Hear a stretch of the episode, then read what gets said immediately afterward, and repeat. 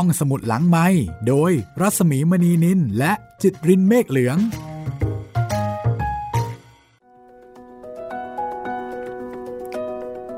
สวัสดีค่ะ ต้อนรับคุณผู้ฟังเข้าสู่รายการห้องสมุดหลังใหม่นะคะ สวัสดีคุณจิตริน สวัสดีครับพี่หมี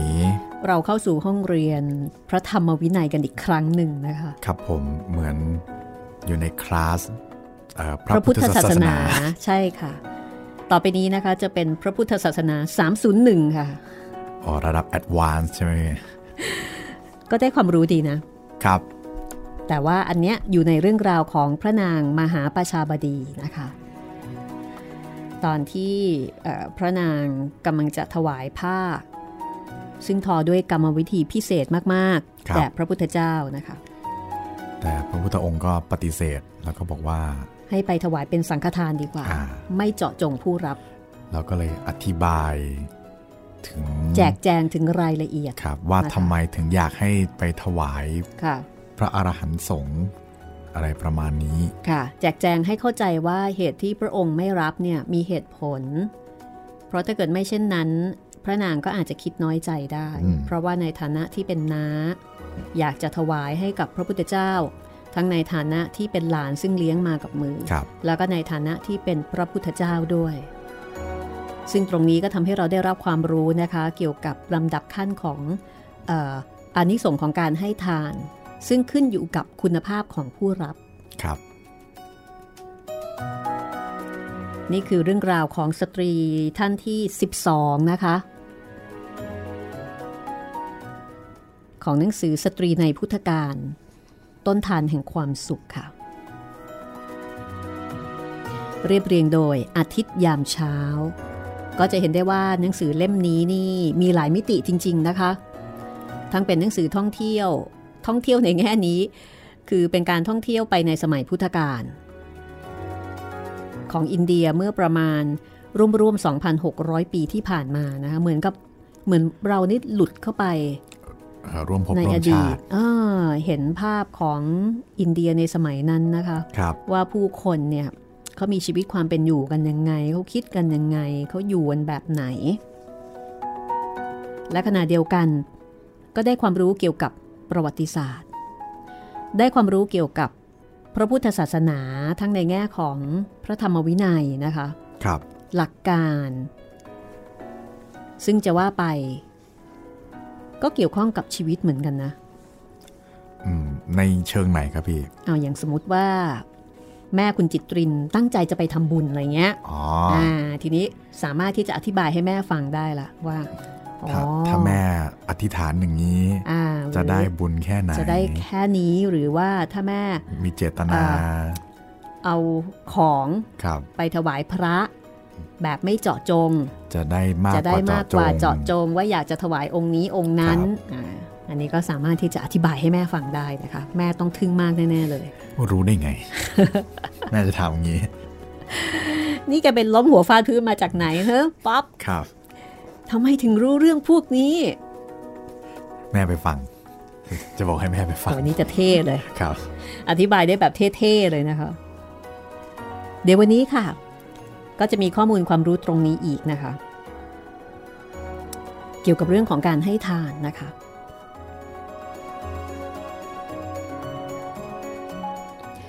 คำว่าปาคลิกติทานปุคลิกทานนะคะ คือทานแบบถวายเจาะจงผู้รับอะปุคลิกก็คือบุคลิก บุคลิก บุคคลครับ อันนี้คือรากศัพท์เดียวกันนะคะ ก็คือเจาะจงคนนี้คนนั้นสำหรับคุณผู้ฟังที่ติดตามฟังเรื่องของสตรีในพุทธกาลนะคะ ฟังแล้วมีความคิดเห็นยังไงนะคะ ชอบไม่ชอบตรงไหน อยากให้เขียนมาบอกกันกระมาบอกกราบกันบ้าง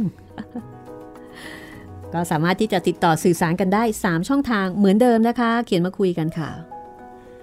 ติดต่อสอบถามพูดคุยกันมาได้นะครับ 3 ช่องทาง ทั้งทางแฟนเพจ Facebook ไทย PBS Podcast แฟนเพจของพี่หมีรัศมีมณีนิน แล้วก็ทาง YouTube คอมเมนต์ไว้ใต้คลิปที่ชมที่ฟังได้เลยนะครับ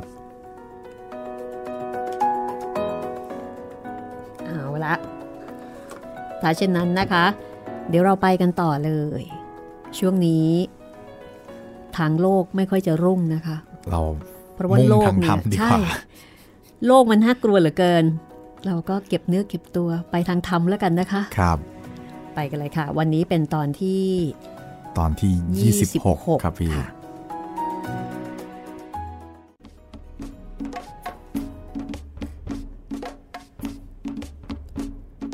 จากนั้นพระพุทธองค์นะคะ ก็ได้ทรงอธิบายต่อ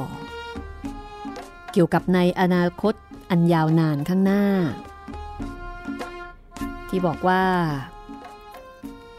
จะมีภิกษุทุศีล ที่เรียกว่า โคตรภูสงซึ่งพระองค์อธิบายว่าจะเหลือแต่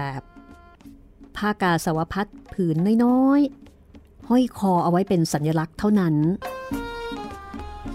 ดูก่อนอานนท์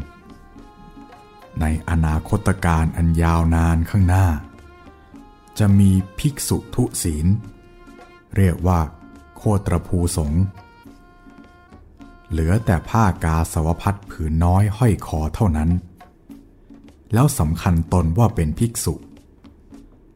หากบุคคลได้ถวายทาน แก่ภิกษุผู้ทุศีลเหล่านี้ ด้วยความตั้งใจว่า ได้ถวายเป็นสังฆทานต่อพระภิกษุสงฆ์ ก็จะมีพลานิสงฆ์มาก เป็นอสงไขยเช่นกัน ดูก่อนอานนท์ ตถาคตมิได้กล่าวว่า ปาติปุคลิกทาน จะมีผลมากกว่าสังฆทาน โดยเหตุผลอย่างใดอย่างหนึ่งเลย สังฆทานนั้น มีผลมากกว่าปาติปุคลิกทานโดยแน่แท้ จากนั้นทรงแสดงความบริสุทธิ์แห่งทานสี่ว่า ทักขินาทานที่บริสุทธิ์ มีอยู่สี่ประการ คือหนึ่งบริสุทธิ์แต่ฝ่าย ทายกหรือผู้ให้ ไม่บริสุทธิ์ฝ่ายปฏิคาหกหรือผู้รับ 2. บริสุทธิ์ แต่ฝ่ายปฏิคาหกคือผู้รับ แต่ไม่บริสุทธิ์ ฝ่ายทายกหรือฝ่ายผู้ให้ 3. บริสุทธิ์ ทั้งฝ่ายทายก และปฏิคาหก คือบริสุทธิ์ทั้งผู้ให้และผู้รับ และ 4. ไม่บริสุทธิ์ ทั้งฝ่ายทายกและฝ่ายปฏิคาหก คือไม่บริสุทธิ์ ทั้งฝ่ายผู้ให้ และฝ่ายผู้รับ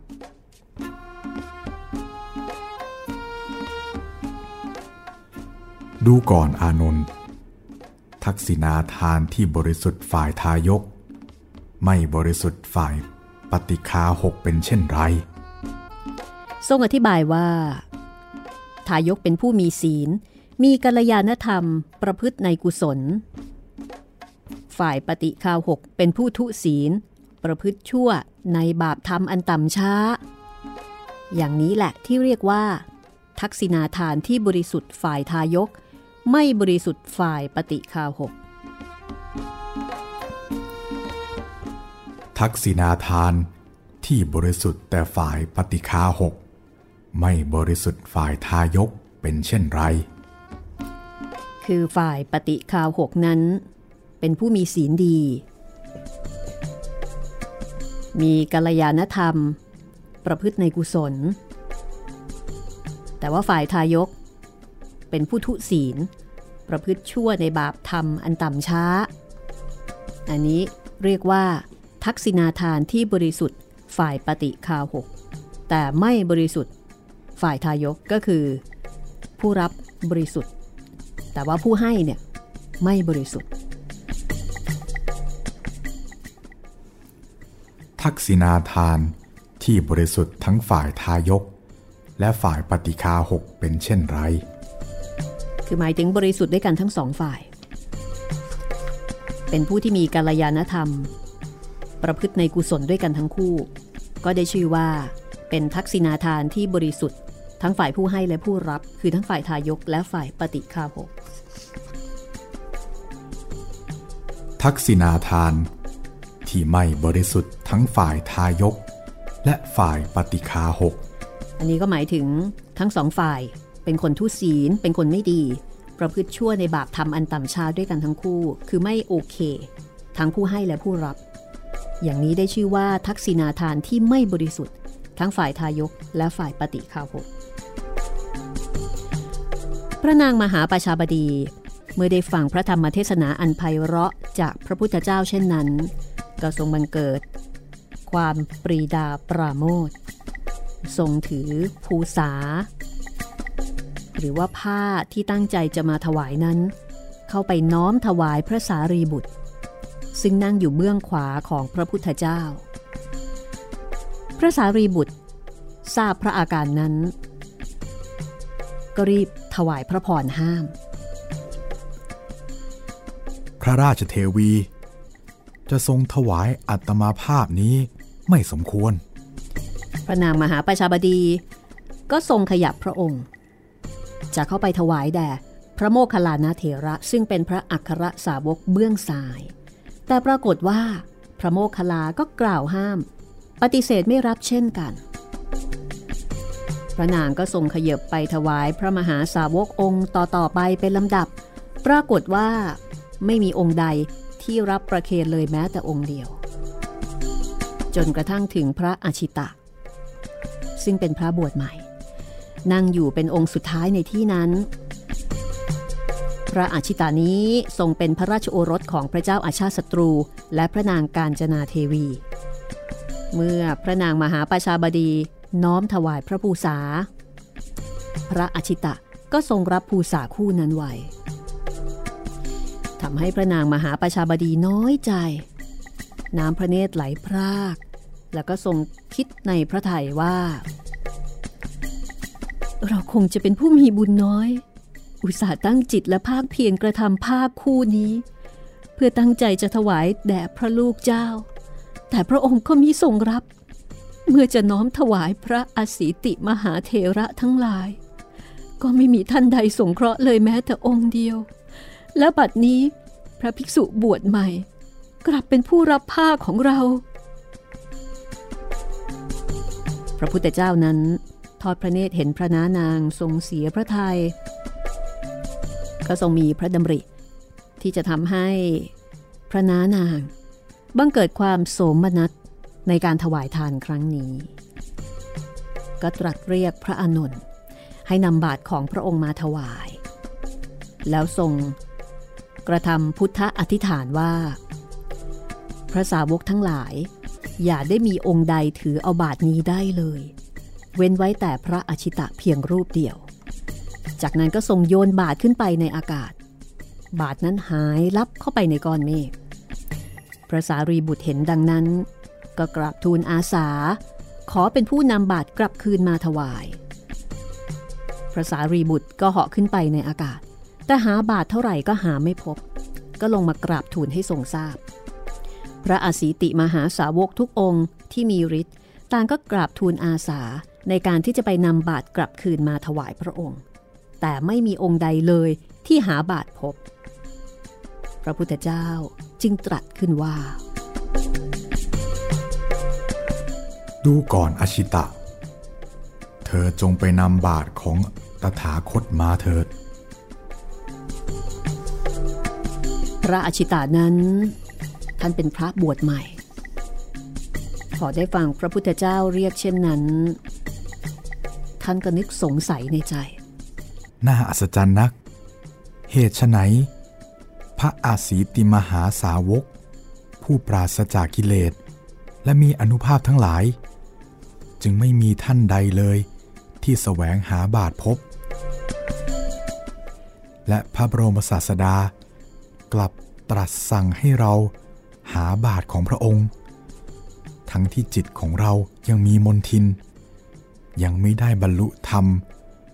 คงจะทรงมีเหตุผลอันใดแน่แท้ แต่อย่างไรก็ตาม พระภิกษุหนุ่มก็บังเกิดความปิติปราโมทเข้าไปกราบทูลพระพุทธเจ้าว่า ข้าพระพุทธเจ้า จะขอถือบาทกลับมาถวายให้พระองค์ พระเจ้าค่ะ พระพุทธเจ้าทรงอนุญาต พระอาชิตะก็ออกไปยืนในที่โล่ง มองขึ้นไปยังท้องฟ้า แล้วท่านก็ตั้งจิตอธิษฐาน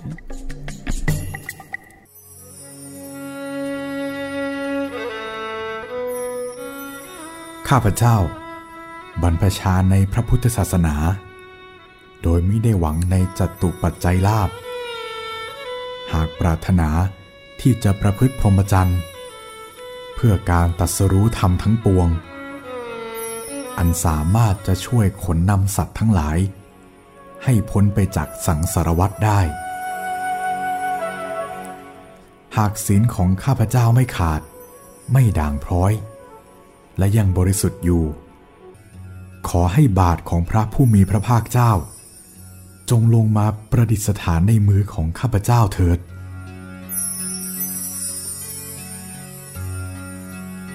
พระอชิตะอธิษฐานแล้ว ท่านก็เหยียดมือออกเพื่อรองรับ บาทของพระพุทธเจ้า ได้แสดงซึ่งนิมิต แห่งพระสัพพัญยุตยานว่าภิกษุผู้นี้ จะได้ตรัสรู้เป็นพระพุทธเจ้าในอนาคต ได้ตกจากท้องฟ้า มาตั้งอยู่บนมือของพระอาชิตะ ในบัดนั้น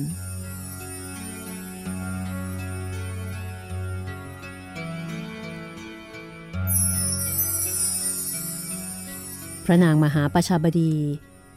ทอดพระเนตรเห็นเหตุการณ์ทั้งหมด ทรงบังเกิดความปิติ โสมนัสจนน้ำพระเนตรไหลรินออกมา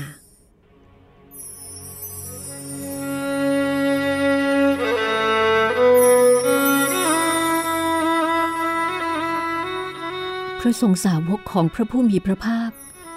ช่างมีพลังอนุภาพที่อัศจรรย์นัก ผ้าคู่นี้ของเราแม้จะถวายแก่พระผู้บวชใหม่ แต่ก็ขึ้นชื่อว่า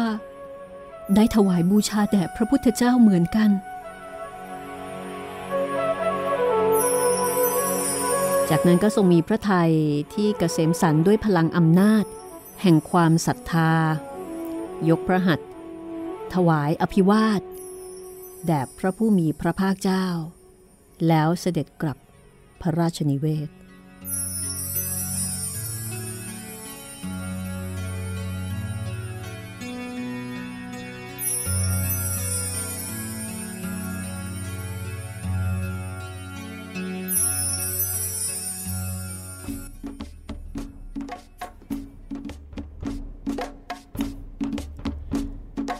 พรรษาที่ 5 ของพระพุทธองค์ พระเจ้าสุโทธนะทรงพระประชวรหนัก พระนางมหาประชาบดีทรงเฝ้าถวายการดูแลอย่างใกล้ชิด พร้อมเหล่ากษัตริย์ในสักยะวงศ์พระเจ้าสุโทธนะนั้น ทรงต้องเสวยทุกขเวทนาเป็นอย่างมาก มีความกระสับกระส่าย และทรงปรารถนาที่จะพบกับพระพุทธเจ้า ซึ่งขณะนั้นพระองค์ประทับอยู่ณป่ามหาวัน กรุงเวสาลี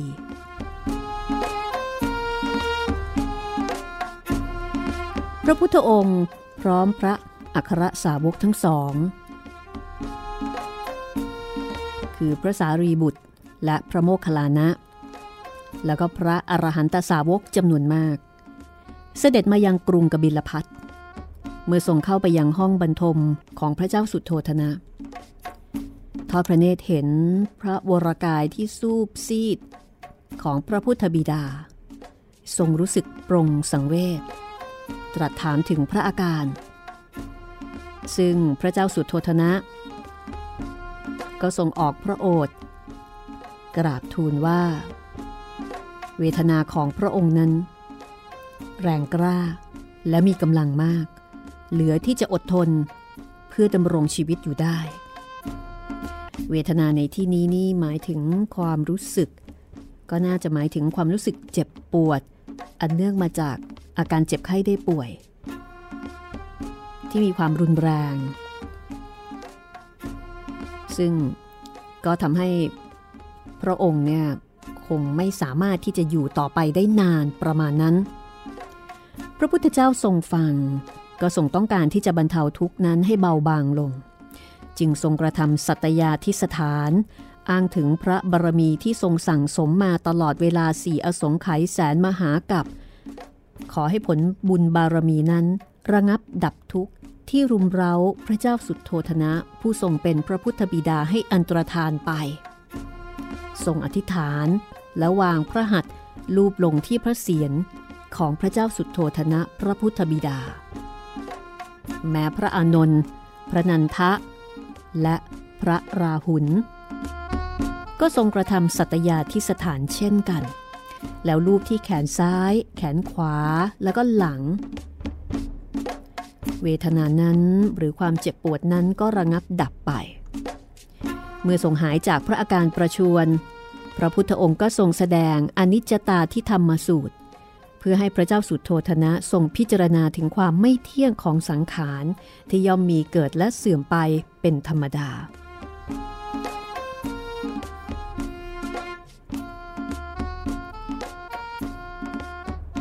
พระพุทธองค์ทรงพระมหากรุณาประทานพระสัตธรรมเทศนา ทั้งในเวลากลางวันและกลางคืน เพราะทรงพิจารณาเห็นพระชนมายุสังขารของพระพุทธบิดา ว่าถึงวาระที่จะต้องดับสูญแล้ว พระเจ้าสุดโทธนะทรงเจริญวิปัสสนาไปตามพระกระแสของพระลูกเจ้า จนกระทั่งทรงบรรลุเป็นพระอรหันต์จากนั้นก็ทรงมีพระชนชีพอยู่ต่อมาอีกเจ็ดวัน แล้วเสด็จนิพพาน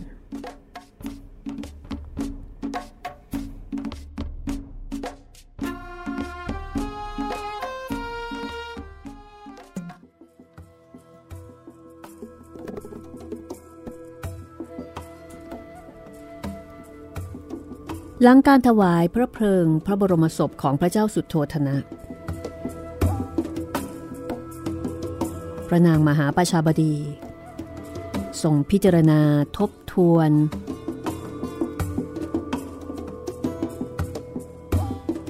เกี่ยวกับชีวิตต่อไปของพระนาง และไม่ทรงเห็นสาระอันใด ที่จะส่งหวนคืนกลับมายังโลกนี้อีก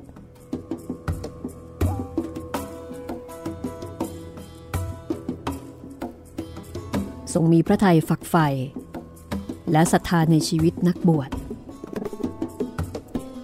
ทรงมองไม่เห็นประโยชน์ของการที่จะดำรงอยู่ในพระราชวังท่ามกลางกองมหาสมบัติในบั้นปลายของพระชน อย่างเช่นทุกวันนี้ ทรงมองไม่เห็นว่าจะมีสิ่งใดที่เป็นความสุขอย่างแท้จริง เพราะว่าตอนนี้พระเจ้าสุดโทธนะก็ไม่อยู่แล้ว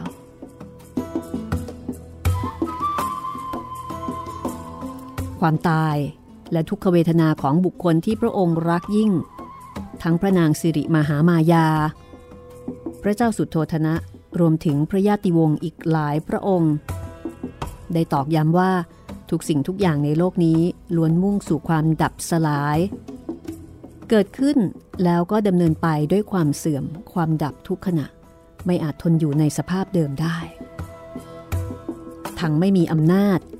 ที่จะไปบีบบังคับให้เป็นอย่างใจปรารถนา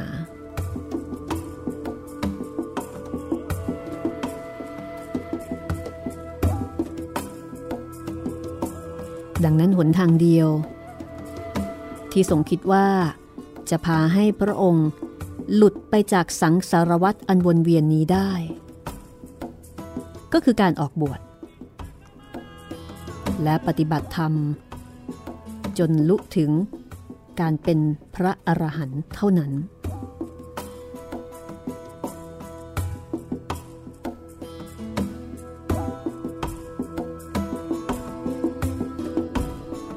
อันหนึ่ง เป็นการยาก ที่คนโดยทั่วไปจะเห็นถึงความจริงอย่างกระจ่างในข้อนี้ได้ ด้วยเป็นการเห็นที่ต้องอาศัยตาปัญญาอันยิ่ง และโดยเฉพาะย่อมเป็นการยากมากขึ้นสำหรับผู้ที่มีชีวิตความเป็นอยู่ที่สุขสบาย แทบไม่มีความทุกข์สาหัสอันใดที่มากระทบกระแทกตัวโดยตรง อย่างเช่นพระนางมหาประชาบดีโคตมี เพราะความทุกข์ที่พระนางทอดพระเนตรเห็นในชาตินี้ ล้วนแล้วแต่เป็นความทุกข์หนัก ซึ่งบังเกิดกับผู้อื่นทั้งสิ้น แต่ความจริงแล้ว คนเรามิได้เพิ่งเกิดกันในชาตินี้เป็นชาติแรก พระนางประชาบดีเอง ทรงผ่านทั้งชีวิตที่รุ่งเรือง และชีวิตที่ทุกข์ยากต่ำต้อย จนถึงระดับนางทาตมาแล้ว ตาปัญญาของพระองค์จึงเกิดจากการสั่งสมบุญญาบารมีมาแต่ในครั้งอดีตชาตินั่นเอง เรื่องราวในอดีตชาติของพระองค์ จะเป็นอย่างไร จะลำบากยากเข็นสักแค่ไหน ติดตามต่อช่วงหน้าค่ะ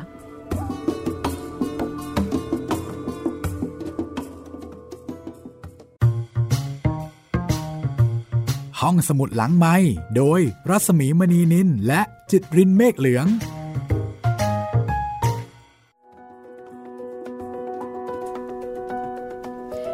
เรื่องราวของพระนางมหาประชาบดีโคตมีจุดสำคัญจุดหนึ่งก็คือว่า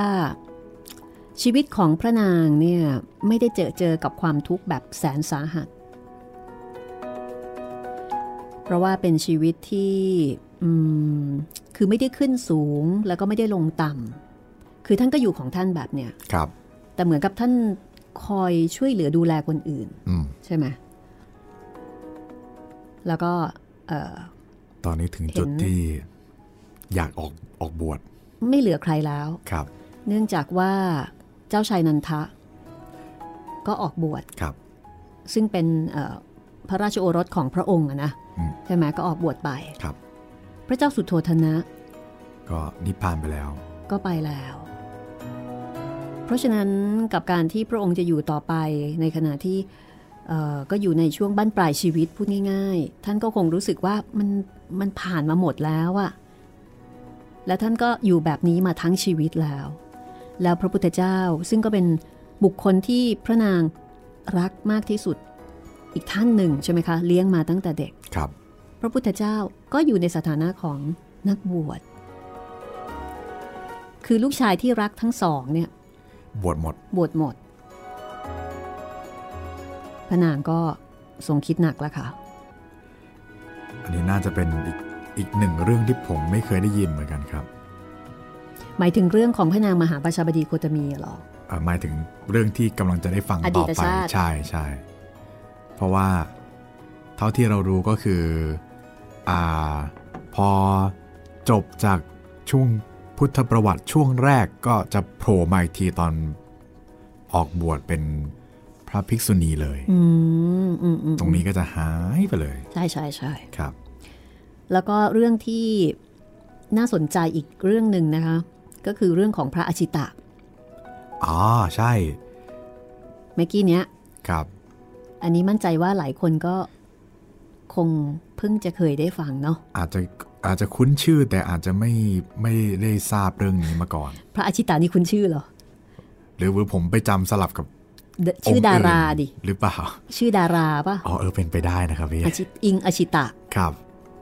มีการนำมาตั้งเป็นชื่อคนในยุคปัจจุบันนะอาจจะใช่เราอาจจะคุ้นกับคำว่าอชิตะอาใช่แต่ว่าพระอชิตะเนี่ยอ๋อผมรู้แล้วจะไม่คุ้น ผมไปจำสับสนกับพระอัสชีอ๋อที่เป็นพระจาวคี ที่พี่บอกว่าชื่อคล้ายๆกับคนญี่ปุ่นครับพระอัสชีอันนี้พระอาชิตะครับก็คล้ายๆ อีกเหมือนงานสละอิสละอาครับ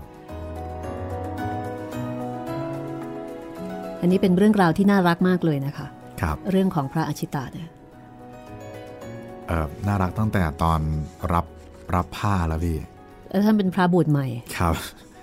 คือนึกถึงว่าคงเป็นหนุ่มน้อยนะคงทำอะไรไม่ถูกเหมือนกันทำอะไรไม่ถูกอุ้ยทำไมพระผู้ใหญ่ ไม่รับเลยทำไมทุกคนไม่รับเลย เรารับก็ได้ตายละเราจะทำอย่างไรดีอะรับ พอรับเสร็จอ้าวพระพุทธเจ้า ให้ไปหาบาทอีกทุกคนหาไม่ได้เลยครับ น่ารักมากนะคะ เห็นภาพเลย แล้วท่านก็ฤทธิ์ก็ไม่มีครับ เพราะว่า ท่านยังไม่ได้บรรลุ คนมีฤทธิ์หมายถึงพระที่มีฤทธิ์ยังไม่สามารถที่จะไปหามาได้เลย ตัวเองจะทำยังไงดี จะทำยังไงดี เพราะฉะนั้นตั้งจิตอธิษฐานใช้ใจอย่างเดียวเลย ใช้ความจริงใจ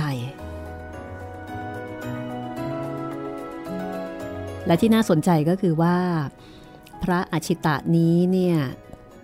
ถ้าฟังดีๆเมื่อกี้นี้นะคะ ก็จะพบว่า บาทของพระพุทธองค์ ที่มาอยู่ในมือของของพระอชิตะเนี่ยก็ได้แสดงเป็นสัญลักษณ์ว่า พระอชิตะจะได้ตรัสรู้เป็นพระพุทธเจ้าในอนาคต เพราะว่าคำอธิษฐานของพระอชิตะท่านไม่ได้อธิษฐานว่า ท่านจะบรรลุธรรมครับ แต่ท่านอธิษฐานว่าให้สัตว์ทั้งปวง สามารถจะช่วยช่วยขนนำสัตว์ทั้งหลาย ให้พ้นไปจากโอคาสงสารหรือว่าสังสารวัตรได้ อันนี้เรียกว่าปรารถนาพุทธภูมิ คือไม่ได้ตั้งใจว่าขอให้ข้าพเจ้าดวงตาเห็นธรรม ถ้าบอกว่าขอให้ข้าพเจ้าดวงตาเห็นธรรมก็คือ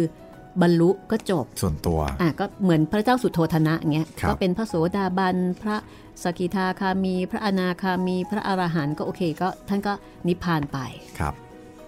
ก็จบไป แต่ว่าพระอจิตะไม่ท่านคิด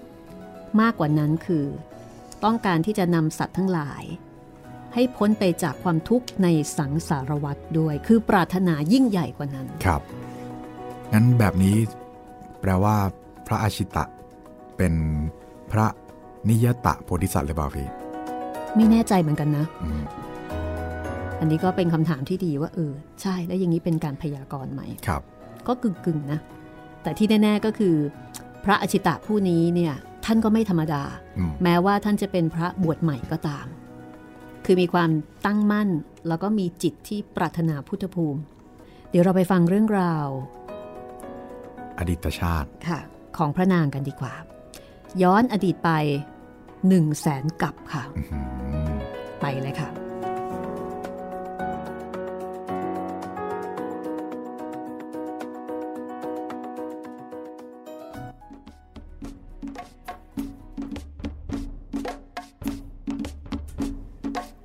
ย้อนกลับไป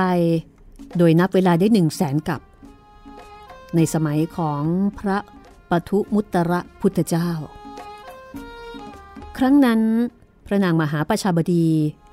ทรงถือกำเนิดเป็นธิดาของอมาตมีฐานะมั่งคั่ง อุดมสมบูรณ์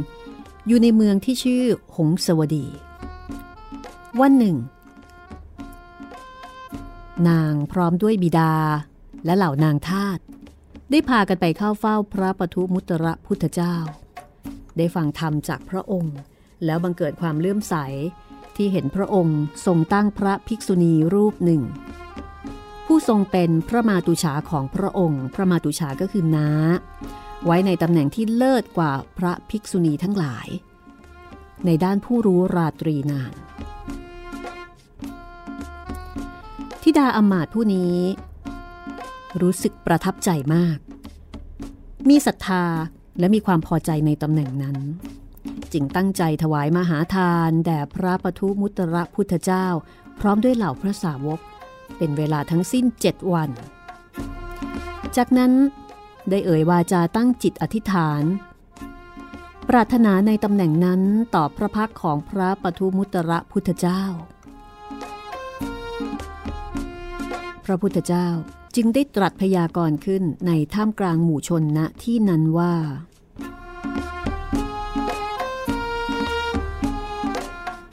อีกหนึ่งแสนกับนับจากนี้ จะมีพระพุทธเจ้า ทรงพระนามว่าพระโคดมอุบัติขึ้นในโลก สตรีผู้นี้จะได้เป็นธรรมทายาทของพระองค์ ทั้งจะได้เป็นพระน้านาง ผู้บำรุงเลี้ยงพระโคดมพุทธเจ้า จะมีนามว่าพระนางโคตมี และจะเป็นผู้เลิศกว่าภิกษุณีทั้งหลาย ในฝ่ายผู้รู้ราตรีนาน เมื่อได้รับฟังคำพยากรณ์แล้วธิดาแห่งอมาตมีใจที่เต็มตื้นปิติยินดีอย่างยิ่ง นางตั้งใจอุปถัมภ์บำรุงพระศาสนาแห่งพระปทุมุตระเจ้า อยู่จนตลอดชีวิต ครั้นสิ้นชีพจากนั้นได้ไปบังเกิด ในสวรรค์ชั้นดาวดึงทังได้เป็นพระมเหสีของท้าวสักกะเทวราช เมื่อหมดบุญแล้ว จุติจากสวรรค์แล้ว ได้ลงมาบังเกิดในบ้านของพวกทาสแห่งนครพาราณสีด้วยผลของบาปกรรมที่เคยกระทำไว้แต่ชาติบางก่อนทำให้นางเกิดมาเป็นภรรยาของหัวหน้าทาส จึงต้องทำหน้าที่เป็นหัวหน้าของนางทาส500 คนโดยปริยาย และในเวลานั้นเป็นเวลาที่ว่างจากพระพุทธเจ้า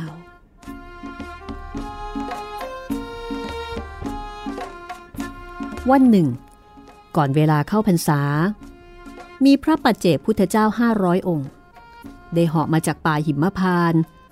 ลงมาอยู่ที่ป่าอิสิปตนะใกล้เมืองพาราณสี พระปัจเจกพุทธเจ้าทั้งหลาย มีความเห็นตรงกันว่า จะขอแรงชาวบ้าน เพื่อช่วยสร้างกุฏิเล็กๆสำหรับเข้าพรรษาในฤดูฝนที่ป่านี้ แต่บรรดาเศรษฐีที่รู้ข่าวกลับปฏิเสธบุญนี้ แล้วก็พากันอ้างว่าไม่ว่าง นางผู้เป็นหัวหน้าของบรรดานางทาสทั้งหลาย ถือหม้อน้ำเดินผ่านมาเห็นเข้า จึงเข้าไปเรียนถามว่า พระคุณเจ้าต้องการอะไร เมื่อทราบความประสงค์ของท่าน ก็เกิดศรัทธา นางจึงได้พูดจาชักชวน บรรดานางทาสผู้เป็นบริวารที่มาตักน้ำด้วยกันว่า ขอให้พวกเราทั้งหลาย อย่าได้เกิดเป็นทาสีเช่นนี้อีกเลย ให้เรามาร่วมกันทำบุญใหญ่นี้ ด้วยการสร้างกุฏิจำพรรษา ให้แก่พระปัจเจกพุทธเจ้าห้าร้อยองค์ พวกเจ้า จงกลับบ้านไปบอกสามีของพวกเจ้าเถิด ว่าให้ช่วยกันมาตัดไม้ แล้วก็รับผิดชอบ ที่จะสร้างกุฏิหนึ่งหลัง ต้อนหนึ่งครอบครัวกันเถิด เหล่านางทาสผู้เป็นบริวาร ต่างก็ยินดีที่จะกระทำตาม หญิงผู้เป็นหัวหน้า ก็ได้ถวายพัตตาหาร แด่พระปัจเจกพุทธเจ้า แล้วก็ประชุมบริหารจัดการให้บริวารแต่ละคน ไปรวบรวมเครื่องก่อสร้างสำหรับปลูกกุฏิทั้งออกแบบให้มีบริเวณสำหรับการเดินจงกรม แล้วก็จัดทำเครื่องใช้สอยอย่างเช่น เตียงตังแล้วก็ที่ใส่น้ำดื่มเป็นต้น พอสร้างกุฏิเสร็จเรียบร้อย ก็นิมนต์ให้พระปัจเจกพุทธเจ้าทั้งหมดเนี่ยอยู่จำพรรษาในกุฏิที่สร้างถวาย แล้วอารัธนาให้บิณฑบาตในหมู่บ้านของพวกนาง ซึ่งแบ่งหน้าที่กันปฏิบัติดูแลพระปัจเจกพุทธเจ้าทั้งหลายตลอดสามเดือน นอกจากนั้น นางยังได้เรียรายผ้าสีขาวเนื้อหยาบมาได้ 500 ผืน แต่นางนำผ้าที่มีคุณภาพไม่ดีนั้นออกขาย แล้วเอาเงินที่ได้ไปซื้อผ้าใหม่ที่มีคุณภาพเนื้อดีกว่า เอามาทำจีวร ถวายพระปัจเจกพุทธเจ้าทั้ง 500 องค์ในวันออกพรรษา พระปัจเจกพุทธเจ้าทั้งหลายเมื่อรับผ้าแล้ว ได้หอกกลับยังป่าหิมพานต์ฝ่ายบรรดานางทาทั้งหลาย ก็ได้มันทำบุญสร้างกุศลอยู่จนตลอดชีวิต ตายแล้วได้บังเกิดในเทวโลก ส่วนหญิงหัวหน้าทาสี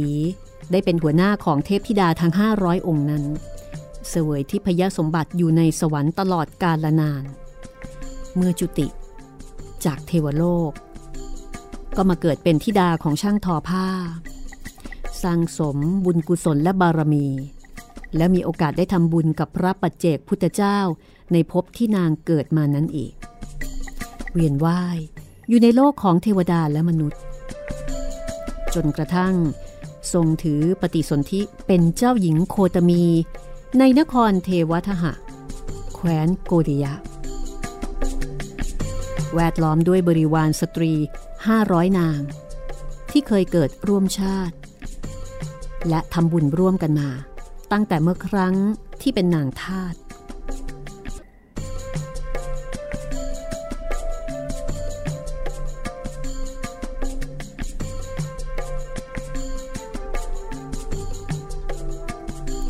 นี่คือจิตวิญญาณแห่งความภาคเพียรพยายาม ที่จะใฝ่ไปในทางดี ชาติแล้วชาติเล่าของพระนางมหาประชาบดี แม้จะเกิดเป็นนางทาสแต่ความยากลำบากก็ไม่ใช่สิ่งกีดขวางในการทำความดี มาในชาตินี้ เนคขมมะบารมี หรือบารมีจากการออกบวช จึงเป็นความปรารถนา ที่ซ่อนเร้นภายในพระไทย แล้วก็ได้น้อมนำนิวรั้งจิตของพระนาง ให้หันเข้าสู่มรคาแห่งการเป็นบรรพชิตอยู่ตลอดเวลา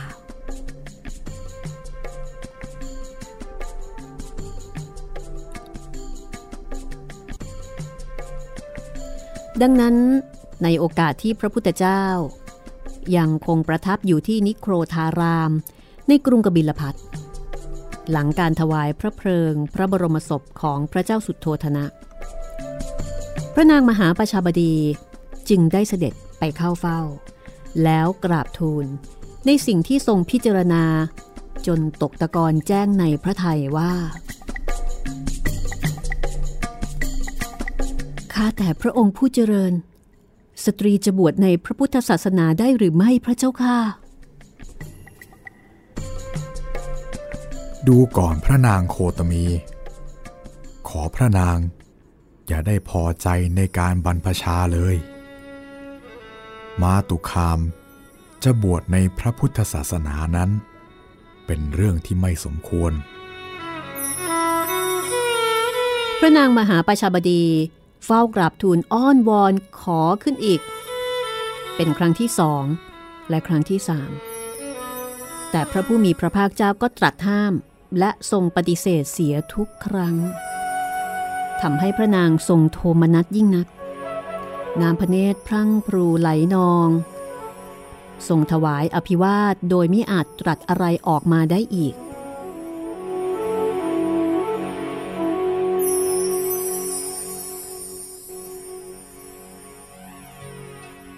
เมื่อเสด็จถึงพระราชวัง พระนาง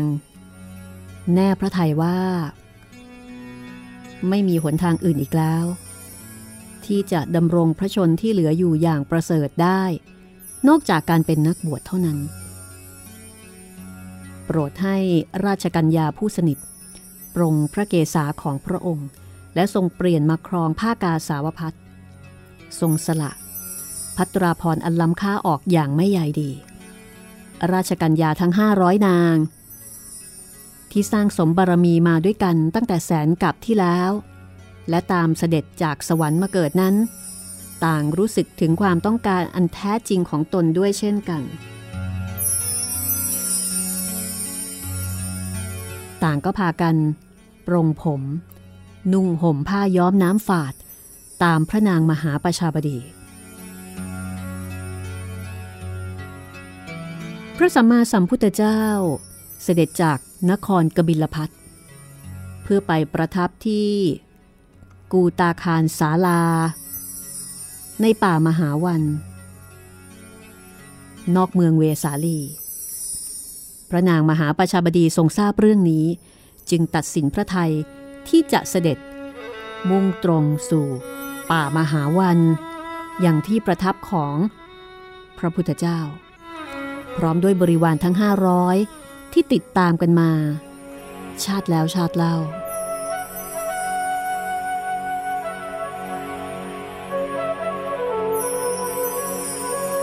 ในขณะนั้น พระนางมหาประชาบดีทรงอยู่ในปัจฉิมวัย และมิทรงเคยพบกับความยากลำบากใด ๆ นับแต่ประสูติมาในราชมนเทียน เมื่อต้องทรงพระดำเนินด้วยพระบาทที่เปลือยเปล่า ปราศจากเครื่องทรง ของสตรีสูงศักดิ์ผ่านป่าดงขวากน้ำและกรวดของก้อนหินที่แหลมคม จึงต้องทรงพบกับทุกขเวทนาแสนสาหัส แต่ก็ทรงมานะอดทนบากบั่นอย่างมีย่อท้อ จวบจนลุถึงจุดหมายปลายทาง ด้วยพระบาทที่แตกพอง พระพักและพระบรกายที่ขมุกขมอมเต็มไปด้วยฝุ่น ยืนกันแสงอยู่หน้าซุ้มประตูพระวิหารที่พระพุทธองค์ประทับอยู่ ข้างฝ่ายพระอานนท์มองเห็นกลุ่มสตรีจำนวนหลายร้อย มายืนอออยู่ณที่นั้น โดยที่ทุกคนแต่งกายด้วยชุดนักบวช ดูละลานตาไปหมด พระอานนท์จึงเดินเข้ามาหาเพื่อที่จะไต่ถาม แวบแรก พระอานนท์จำไม่ได้ ว่าสตรีที่ยืนอยู่เบื้องหน้า ด้วยใบหน้ามองเศร้า มีน้ำตานองหน้านั้น คือพระนางมหาประชาบดีที่ทรงรู้จักและคุ้นเคย แต่เมื่อได้เพ่งมอง จึงจำได้ พระอานนท์จึงกล่าวทักด้วยความตกใจว่า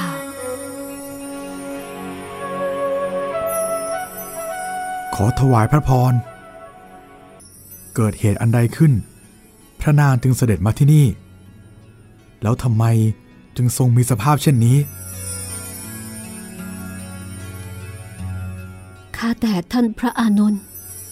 เหตุเพราะพระผู้มีพระภาคเจ้า ไม่ทรงอนุญาต ให้สตรีบวชเป็นบรรพชิต ในพระธรรมวินัย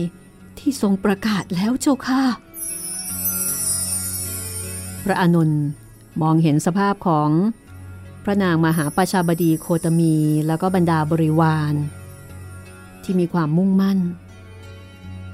ด้วยความสงสารจับใจ และด้วยเป็นพระญาติที่คุ้นเคย พระอานนท์ก็เลยบอกว่า ขอพระนางทรงรออยู่ที่นี่ อัตมาภาพ จะไปกราบทูล ขอให้ทรงอนุญาตการบวชแก่สตรีให้จงได้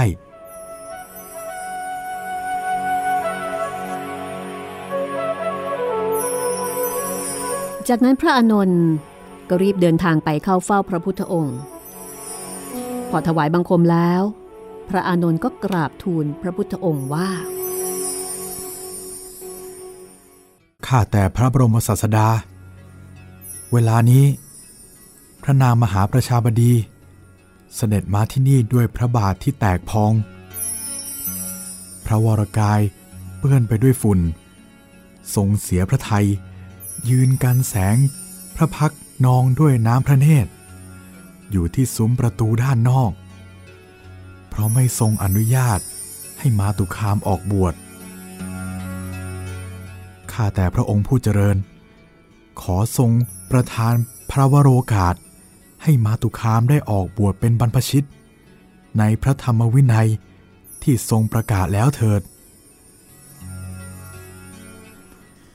ดูก่อนอานนท์อย่าเลย เธออย่าชอบใจให้มาตุคามออกบวชเป็นบรรพชิต ในธรรมวินัยที่ตถาคตได้ประกาศแล้วเลย พระบรมศาสดา ทรงมีพระดำรัสตรัสตอบพระอานนท์ก็คือปฏิเสธข้างฝ่ายพระอานนท์ก็เฝ้ากราบทูลอ้อนวอนอยู่ถึงสามครั้งสามครา แต่พระผู้มีพระภาคเจ้า ก็ทรงกล่าวยืนยัน ไม่ทรงอนุญาตเช่นเดิม ถึงสามครั้งสามคราเช่นเดียวกัน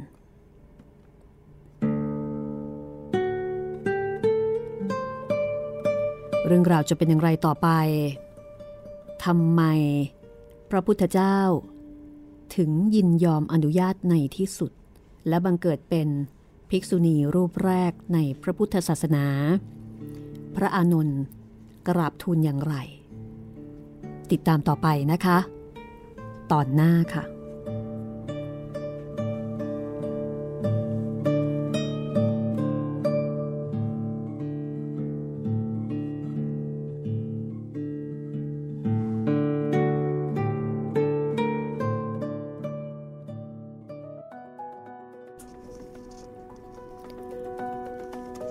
ประเด็นที่น่าสนใจนะคะของเรื่องนี้อยู่ตรงนี้ล่ะค่ะ ทั้งทั้งๆที่ปฏิเสธไว้หลายรอบเลยนะพี่ ใช่ค่ะ คือตอนแรกเนี่ยพระพุทธเจ้าไม่อนุญาตนะคะครับ เพราะฉะนั้นพระนางมหาประชาบดีโคตมีเนี่ยต้องใช้ความมุ่งมั่น แน่วแน่ ในการที่จะขอบวช ไม่ว่าจะมีข้อแม้เงื่อนไขใด ๆ พระองค์ก็รับได้ และนั่นนำมาซึ่งการบังเกิดเป็นภิกษุณีรูปแรก ในพุทธศาสนา แต่อันนี้ต้องให้เครดิตพระอานนท์นะคะ ถ้าเป็นชั้นศาลนี่ก็สู้สุดศาลดีกาเลยพี่พระอานนท์นี่ท่านช่วยจริง ๆ แล้วท่านคือท่านเป็นพระที่ท่านน่ารักมากนะคะถ้าพูดภาษาเราๆเนี่ยท่านน่ารักและท่านก็เป็นคนที่มีเมตตา แล้วก็เป็นญาติสนิทกันด้วยครับ ท่านก็สงสารท่านก็เห็นใจ แล้วท่านก็เป็นลูกพี่ลูกน้องกับพระพุทธเจ้า ก็จริง ๆ ก็คือน้องชายล่ะครับ เพราะฉะนั้นก็มีความสนิทสนมในการที่จะอ้อนวอนถ้าเป็นพระอื่นๆเนี่ยอาจจะก็คงไม่สามารถที่จะอ้อนวอนต่อไปได้คใช่งไหมจะเกรงใจ ใช่ใช่ก็คงคือพอพระพุทธเจ้าปฏิเสธก็คือปฏิเสธครับ ต้องบอกว่าเป็นความสามารถในการโน้มน้าวไหมในการให้เหตุผลการต่อรอง ในการให้เหตุผลในการยกเหตุผลทั้งหลายทั้งปวงเนี่ยมาโน้มน้าว คือจริง ๆ พระพุทธเจ้าเหมือนกับท่านเกรงปัญหาที่จะเกิดขึ้นเอ่อในอนาคตด้วยครับ เพราะว่าสภาพสังคมอินเดียตอนนั้นเนี่ยโดยโครงสร้างจะประกอบไปด้วยชนชั้นวรรณะอยู่แล้วใช่ไหมคะ ครับ พระพุทธเจ้าเองเมื่อประกาศพุทธศาสนา มีบางคนก็บอกว่าพระองค์เนี่ยเหมือนกับนักปฏิวัติผู้ยิ่งใหญ่อืมเพราะว่าล้างระบบ ไม่มีเลยครับไม่มีวันนะ ไม่ว่าจะยิ่งใหญ่มาจากไหน แต่ว่าเมื่อคุณบวช ใครที่บวชก่อน คนนั้นอาวุโส ทุกคนเท่ากันครับอาวุโสนับจากจำนวนพรรษาเท่านั้นเอง แล้วผู้หญิงในยุคนั้นเนี่ยก็คือต่ำต้อยด้อยค่ามากครับ แล้วถ้าจะให้ผู้หญิงมาเป็นนักบวช อันนี้ก็ต้องถือว่าเป็นการแบบอืม ปฏิวัติอีกเช่นกันครับ ก็คงจะต้องเจอเจอกับแรงเสียดทานเยอะ และให้ผู้หญิงมาอยู่ในชุมชนของนักบวชก็กระไรอยู่ ก็จะมีปัญหาเยอะแยะมากมายนะครัคะบและที่สำคัญพระน้านางก็อายุมากแล้วอืมแล้วก็เคยอยู่แต่ในวัง ชีวิตต้องลำบากมากแน่นอนครับ คือท่านก็คงคิดหลายลายซับลายซ้อนหลายซับหลายซ้อนนะคะ แต่พระอานนท์เนี่ยท่านมีวิธีพูด ที่ในที่สุดเนี่ยพระพุทธเจ้าก็ยอม แต่ยอมแบบมีเงื่อนไขอืมและเงื่อนไขนี้ก็เป็นไปเพื่อที่จะปกป้อง ให้เหมือนให้ทุกๆฝ่ายเนี่ยสามารถที่จะยอมรับ แล้วก็อยู่ร่วมกันได้ครับ เพราะฉะนั้นตอนต่อไปนะคะ อยากให้คุณได้ฟังค่ะนะคะอ้ออีกคำหนึ่งนะคะ เราจะได้ยินคำว่าจุติ อ๋อ จุติอ่า ที่บอกว่าเมื่อหมดบุญจุติจากสวรรค์แล้วอืมลงมาบังเกิดในบ้านของพวกทาสแห่งนครพาราณสี ปกติแล้ว เมื่อใช้คำว่าจุติ เราจะนึกถึงว่าลงมาเกิด ลงมาเกิดใช่ไหมลงมาจุติที่บ้านนั้นบ้านนี้ แต่ความหมายของจุติจริง ๆ แปลว่าตายค่ะอืม ในที่นี้บอกว่าเมื่อหมดบุญจุติจากสวรรค์หมายถึงว่า ตายจากสวรรค์ แล้วจึงมาเกิดในโลกมนุษย์อ๋อการที่บอกว่าลงมาจุติไม่ใช่ คือจุติแล้วถึงได้ลงมา ต้องต้องเป็นจุติจากอืมตายจากครับจุติแปลว่าตายเอ่อแปลว่าการเคลื่อนจากภพหนึ่ง ไปสู่อีกภพหนึ่ง โดยมากนะคะครับใช้กับเทวดา แต่ว่าจะไม่ได้ใช้กับมนุษย์ว่า เอ้ยเดี๋ยวแบบคุณคนนี้คุณคนนั้นจุติไม่ใช่ครับ แล้วก็มีคำว่าพระปัจเจกพุทธเจ้าโอ้อันนี้ ที่น่ะพระนางไปถวายอะค่ะ น่าจะเป็นพระพุทธเจ้าประเภทหนึ่งหรือเปล่าพี่ใช่ค่ะ ที่เราเคยคุยกันนะคะว่าตรัสรู้เฉพาะตัวมีได้สั่งสอนผู้อื่น อ๋อ คือก็เหมือนกับว่า คือคนเราก็อาจจะมีหลายประเภทใช่ไหมครับ อย่างบางคนมีความรู้ความเชี่ยวชาญบางอย่าง แต่สอนคนไม่ได้ แต่ท่านน่ะรู้วิธีครับ ท่านทำได้ แต่ท่านอาจจะอาจจะไม่เชี่ยวชาญในการสอนว่าจะต้องทำยังไงพระปัจเจกพุทธเจ้าก็คือพระพุทธเจ้าซึ่งตรัสรู้เฉพาะตัวมิได้สั่งสอนผู้อื่นนะคะเอาละค่ะวันนี้ก็หมดเวลาแล้วนะคะ ก็กลับมาติดตามพบกันได้ใหม่ในตอนหน้านะคะ วันนี้เราสองคนลาไปก่อนค่ะ สวัสดีครับ สวัสดีค่ะ